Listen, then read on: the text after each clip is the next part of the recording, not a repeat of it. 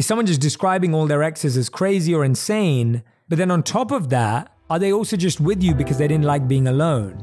And this is the kind of stuff you notice through their language. Like, oh, I'm just so glad to not be with that person anymore. I'm so glad I don't have that in my life anymore. Rather than, this is what I appreciate about you. This is what I really value about you. Notice how it's a negative skew versus a positive skew. A negative skew of the past is not as good as a positive skew to the future.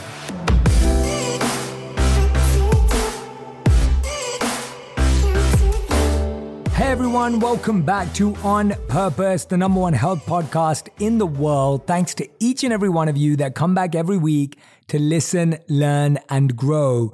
We've had some incredible fascinating episodes recently. So many amazing conversations. I want to make sure that you don't miss out on them. This week, we had the one and only Big Sean. A couple of weeks ago, we had the one and only Lauren London. Two phenomenal episodes. And one of your favorite solo episodes was last week Seven Ways to Be Productive, even when you're tired. And from a few months ago, this one really stood out to all of you. Eight types of people you need in your life for 2022. That was January 28th. Make sure you go back and take a listen if you missed those. Again, I am so grateful for your time, so grateful for your ears, and so grateful for your energy and presence in this moment. I also want to give a big shout out to all of you who've been bumping into me in and around LA or while I'm traveling and telling me that you listen On Purpose. It means the world to me. I literally couldn't be happier when someone says to me, Jay, I listen to On Purpose, and I just want to give you a massive hug. So even if I don't get to see you, if you're feeling that, I want to give you a big hug. I just want you to know that. And I fully, fully mean that. I want to thank all of you who've been leaving amazing reviews for On Purpose. There are so many that I want to share with you. We now have over 17,500 reviews. Our goal for this year is 20,000. So if you get a moment, please, please, please leave us a review. Okay, so today's episode is all about red flags that you shouldn't ignore and are signs to take seriously. The reason I'm sharing this episode is I was sitting with a friend recently and she was telling me how she'd been with this guy for six months and all of a sudden he ghosted her. Another friend told me that she was engaged to be married to this guy and all of a sudden it fell apart. And here's what's really, really interesting we always feel when we experience these things that they happen all of a sudden. When someone breaks up with you, doesn't it feel like, I have no idea how that happened? When someone ends things, doesn't it feel like, wait, everything was perfect? When something's fall apart, doesn't it feel like, but that was going in the right direction? Rarely do we predict these moments. Rarely do we expect these moments, but they seem to happen in that order time and time again, where we're always caught off guard. We're always in a state of shock. Why is it that it always feels that way? That is why they say love is blind. Because when we think we're in love, we become blind to the red flags. We become blind to the signs. And when someone breaks up with us or ends a relationship, that's when we start to become investigators and start noticing all the tiny details. But before that, we ignored them. We didn't work through them. We didn't solve them. We didn't try to deeply understand them. So, when I'm sharing these red flags with you today, I want you to see them more as a sign to stop and reflect. A red flag doesn't mean the end. A red flag means an opportunity to investigate, an opportunity to pause, take some time, space, and stillness to actually understand. And I say investigate first. And even before that, a red flag sparks inquiry. So, in a relationship, when you first meet someone, you're just interested. Now, as time goes on, we have to become more inquisitive, not just interested, to deeply understand. When we start to spot red flags or signs that worry us, we have to investigate. And of course, if things go too far, we may even have to interrogate. So you notice the journey of understanding that ideally you go from being in- interested to being inquisitive and being intrigued, and your whole relationship is just inquiring about the other person, being interested and learning about them, which is how I feel with Radhi. But if you see these signs, you see these red flags, you may have to take a moment. So I want to start off with a red flag that's very interesting because it's often not perceived in that way. But a red flag is when someone wants to fall in love too fast. They want to move in with you really quickly. They're talking about marriage. They're talking about a proposal. They're talking about whisking you away. Now, this is pretty normal in our teens when we're inexperienced, when we're immature, when we don't have the understanding of our emotions and the person we're with. But when we do this as adults, even if you're listening to this and you say, well, our relationship worked out and we did all of those things, I would encourage you to still reevaluate whether you believe that that was healthy. I often say to Radhi that sometimes I feel we fell in love too quick and we got lucky, but we had to do the work anyway. And that's what relationships do is that if you try and force something to be fast, a relationship will kick back and push back and ask you to do that work anyway. And so that what happens when you try and skip work in a relationship, the relationship pushes you back to the level. So sometimes you're like, well, wait a minute, it was so good when we started. I felt like we were at a seven. Now we're at a three. It's because your relationship only actually got to a three. You experienced some seven, and now you're being pushed back and asked to earn it. It's almost like you had the cheat code in the beginning. You skipped a few levels of the game, and now the game's saying, wait, wait, wait, we caught your cheat code, and now you need to go back a few levels and earn this level of a relationship. So, this term that's being used right now is love bombing. And it's interesting because the way therapists talk about it is that it's when someone makes you feel that you're dependent on them. So you start thinking that if you don't keep up with your partner and if you pause, then there's something wrong with you. So if someone's saying to you, but but how? You feel it, I feel it, let's just do it. You feel the same thing I feel right? You want to do this too, right? You want this too, right? And it's almost like you're being forced or impressed upon to live at a certain pace. I always encourage everyone to live at the pace of love. That means to live at a pace that you love yourself. It means to live at a pace that you love life. That doesn't mean that there's no discomfort. It doesn't mean that you don't welcome challenges but you're able to reframe your mind to approach them differently.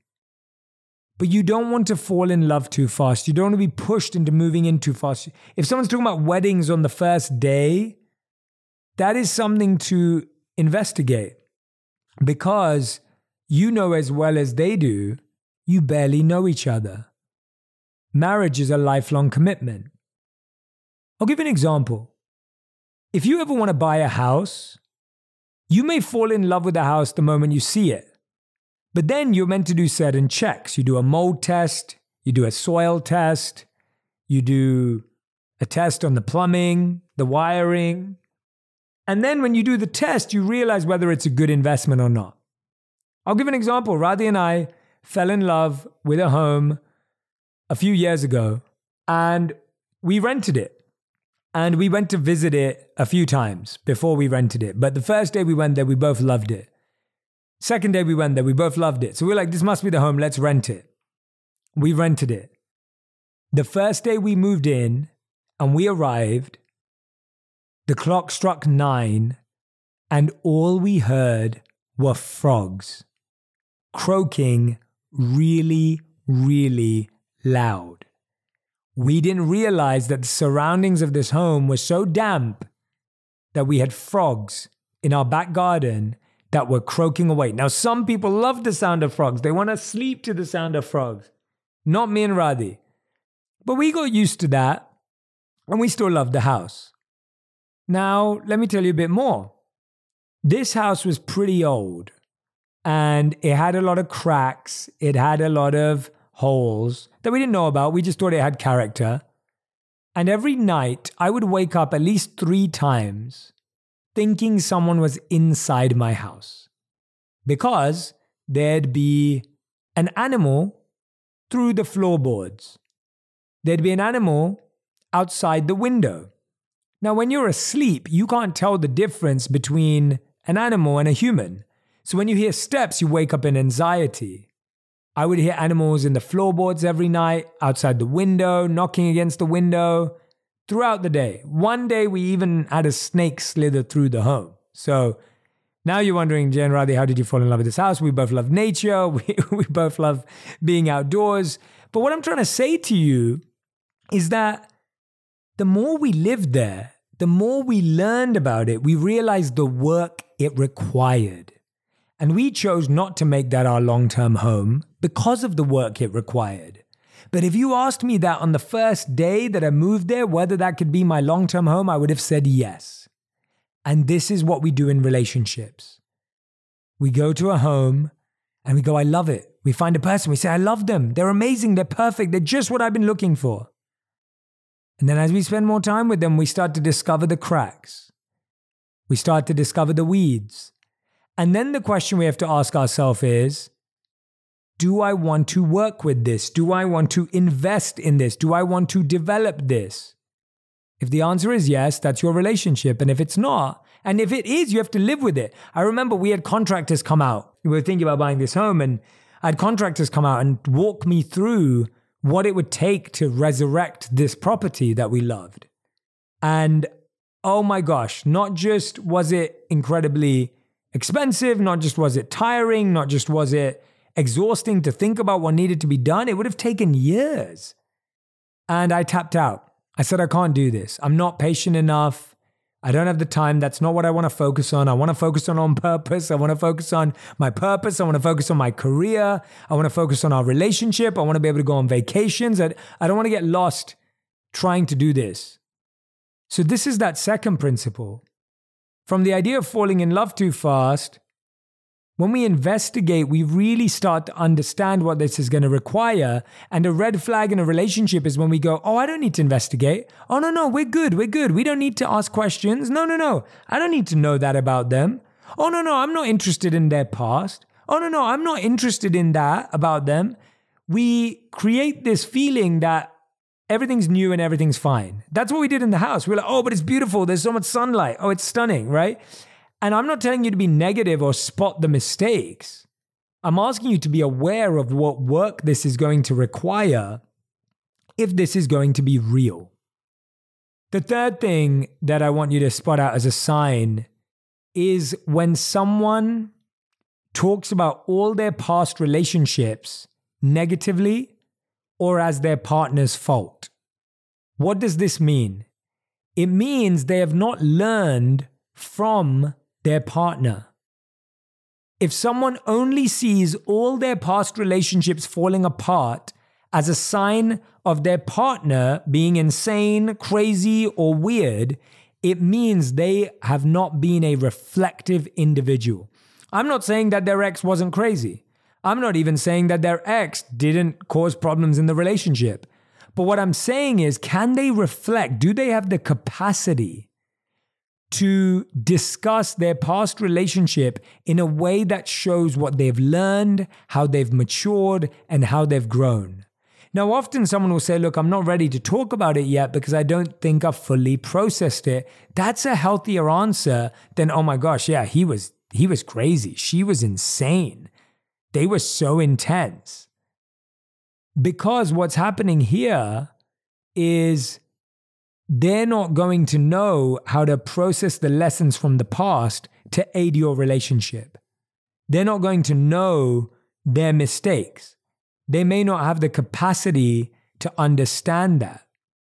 Now, I started to realize this when I was applying for jobs as an employee, but also when I became an employer. I would often sit down with a prospective employee and ask them the question What excites you about this job right now? What is it that is interesting to you about this job right now? Or how I usually start a job interview, which is why is this job right for you right now? And why are you right for this job? And that's kind of the question you're asking in relationships because relationships aren't just about two people, they're also about timing. And so the question you're really asking is why are we right for each other and why are we right for each other right now? And so hiring someone is very similar to being in a relationship with them. And it's fascinating to me because I'd say 50% of the time, the answer was, I don't like my current job. And that is a real telltale sign about someone's motivation. If someone's motivation to be with you is because they don't want to be where they are, chances are they're not making that decision based on real quality intention. If someone says to me, Jay, yeah, like the reason why this is right for me right now is I'm just bored at my current workplace. I'm not getting anything out of it. Notice they could say, Jay, what I'm really excited about is the opportunities here. I'm excited for the ability to grow with you and grow with your team. Notice the difference. Now, I'm not saying it's a technique. I don't want someone to lie to me. I'm happy when people are honest with me.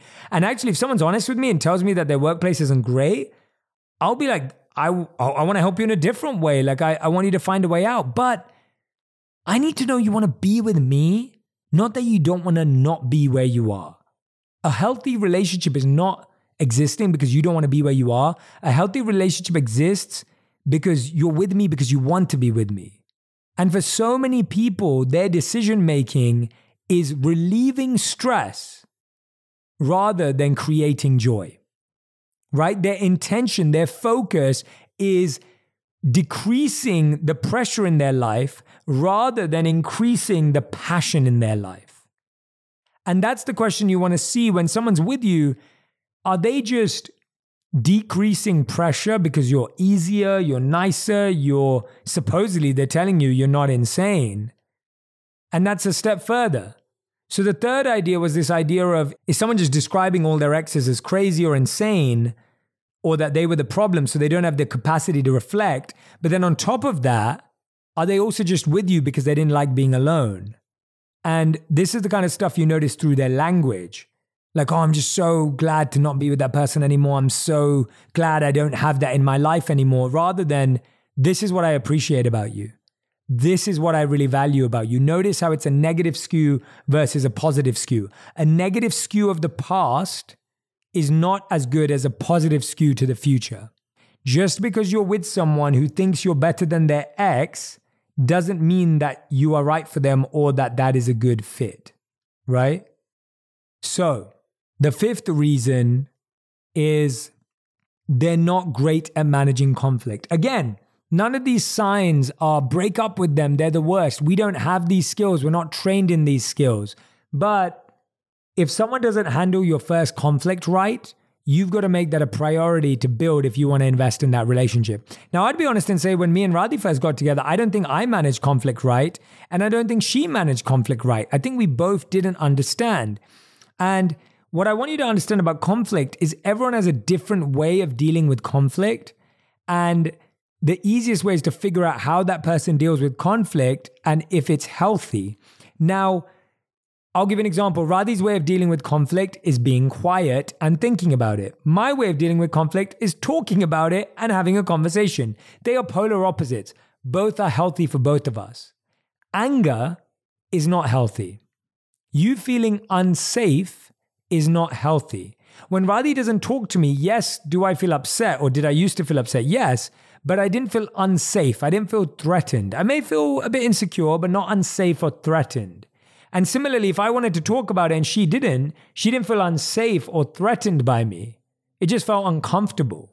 So, what I would encourage you to do is figure out your conflict style very early on and recognize that people have different ways of dealing with conflict, and that's okay. But as long as you don't feel scared or unsafe or threatened, I want to share with you the biggest news of the year. How many of you want to meditate. I can see your heads nodding. I can see you raising your hands. I can see you saying, Yes, Jay, I really want to learn to meditate. How many of you would like to learn to meditate with me every single day? Now, I already know what the answer is because I know how many messages, DMs, reviews, notes that I get saying, Jay, I'd love to meditate with you. Last year, we took meditation to Instagram and I meditated for around 40 days live, and 20 million of you tuned in. Now I am taking that same focus, that same presence to Calm. I've partnered up with Calm to release a new series called The Daily Jay, where you can meditate with me every single day for seven minutes to make it a real habit. I would love for you to come and join me and take part in building a really powerful meditation practice. And guess what? We're going to do it together. Head over right now to calm.com forward slash Jay to get 40% off a premium membership. That's calm.com forward slash Jay. A really interesting red flag is when someone is highly touchy feely physical with you without your permission and when you are trying to create distance. So I find that a lot of people are trying to hold hands too early. They're trying to kiss too early. They're trying to get wherever they can too early. And if you just keep laughing it off and smiling it off because you're still attracted to them or you think they're the one or whatever it is, you're basically setting a boundary that says you can keep pushing boundaries and I will laugh it off. And unfortunately, that can escalate pretty bad. That can get much more serious, much more quicker. And you don't want to land in a position where something bigger happens in a few years. Uh, something bigger happens in a few years, and you're wondering, well, how did that happen? Why did that happen? and why is that going on and where did that come from? And I'm not saying it's your fault at all. I'm not saying that that's ever condoned. I'm saying that you can set the right standard earlier in the relationship. Right? I'm saying you can definitely, definitely, definitely set the right standard at the beginning of the relationship. Another interesting red flag is they make you feel bad for people being attracted to you. They make you feel bad for their jealousy.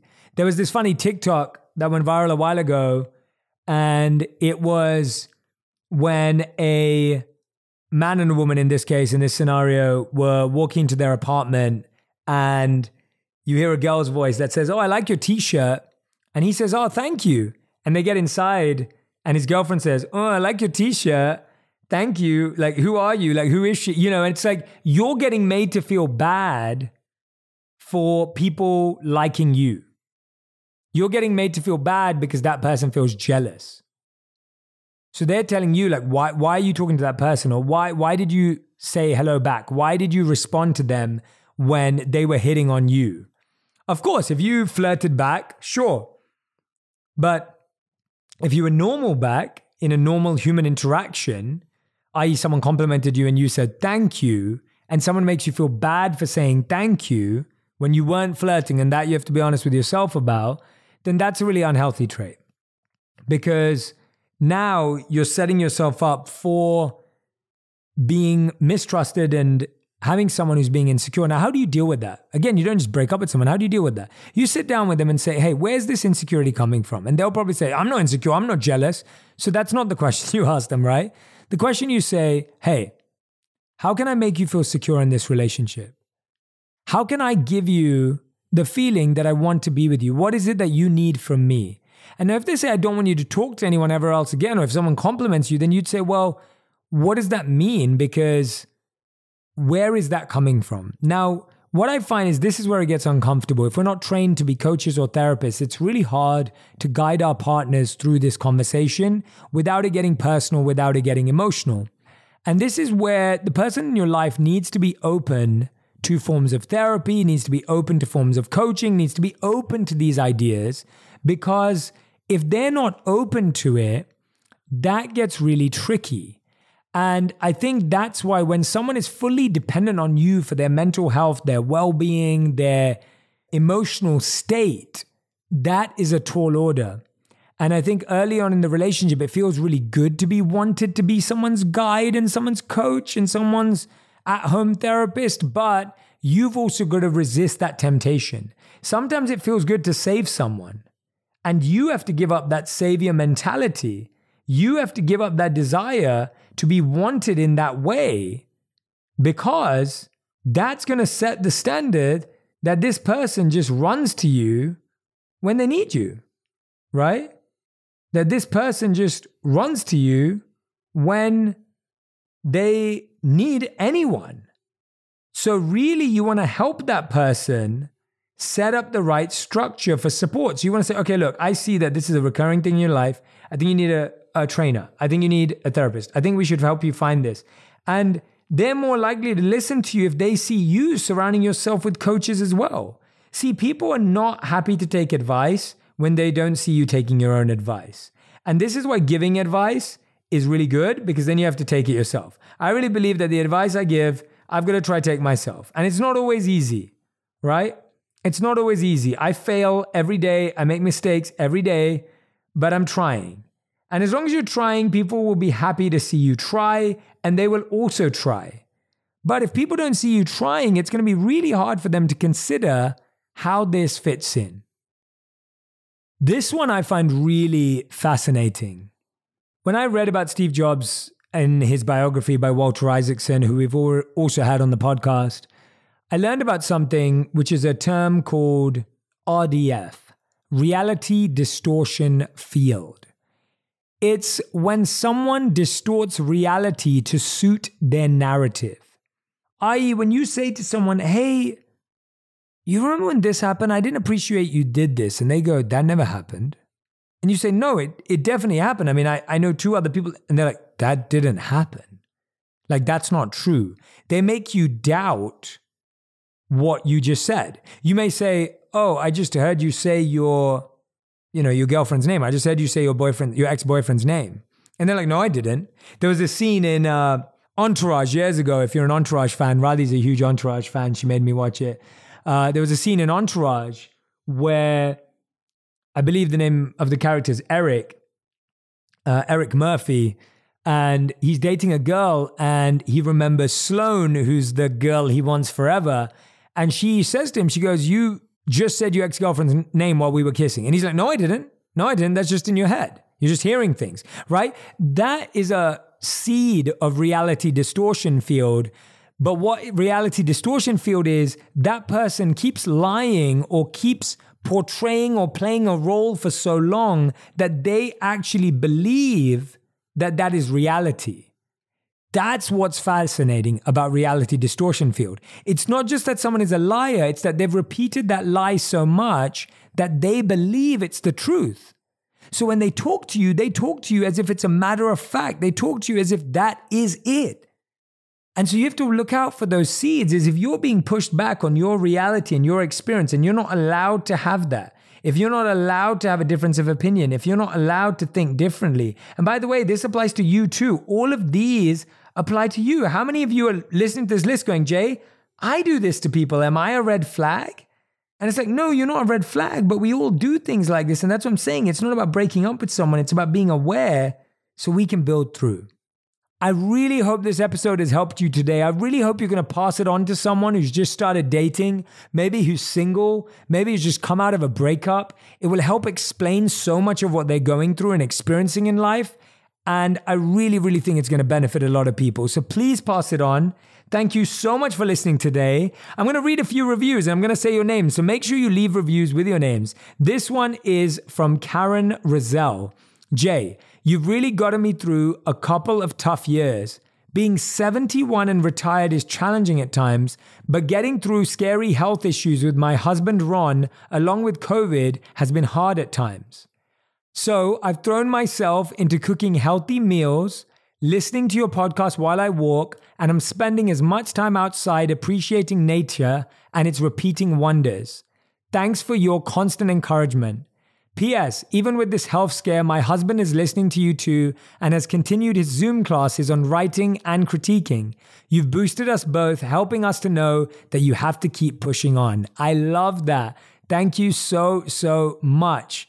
This is from Jaina. I'm a new listener, but I've enjoyed the conversations. Thank you for making us dive deeper into an issue and realizing our potential. I enjoy listening to at least one a day. I find myself starting my day with one and reflecting throughout the day. Thank you for being you. Keep it up. Means so, so much to me.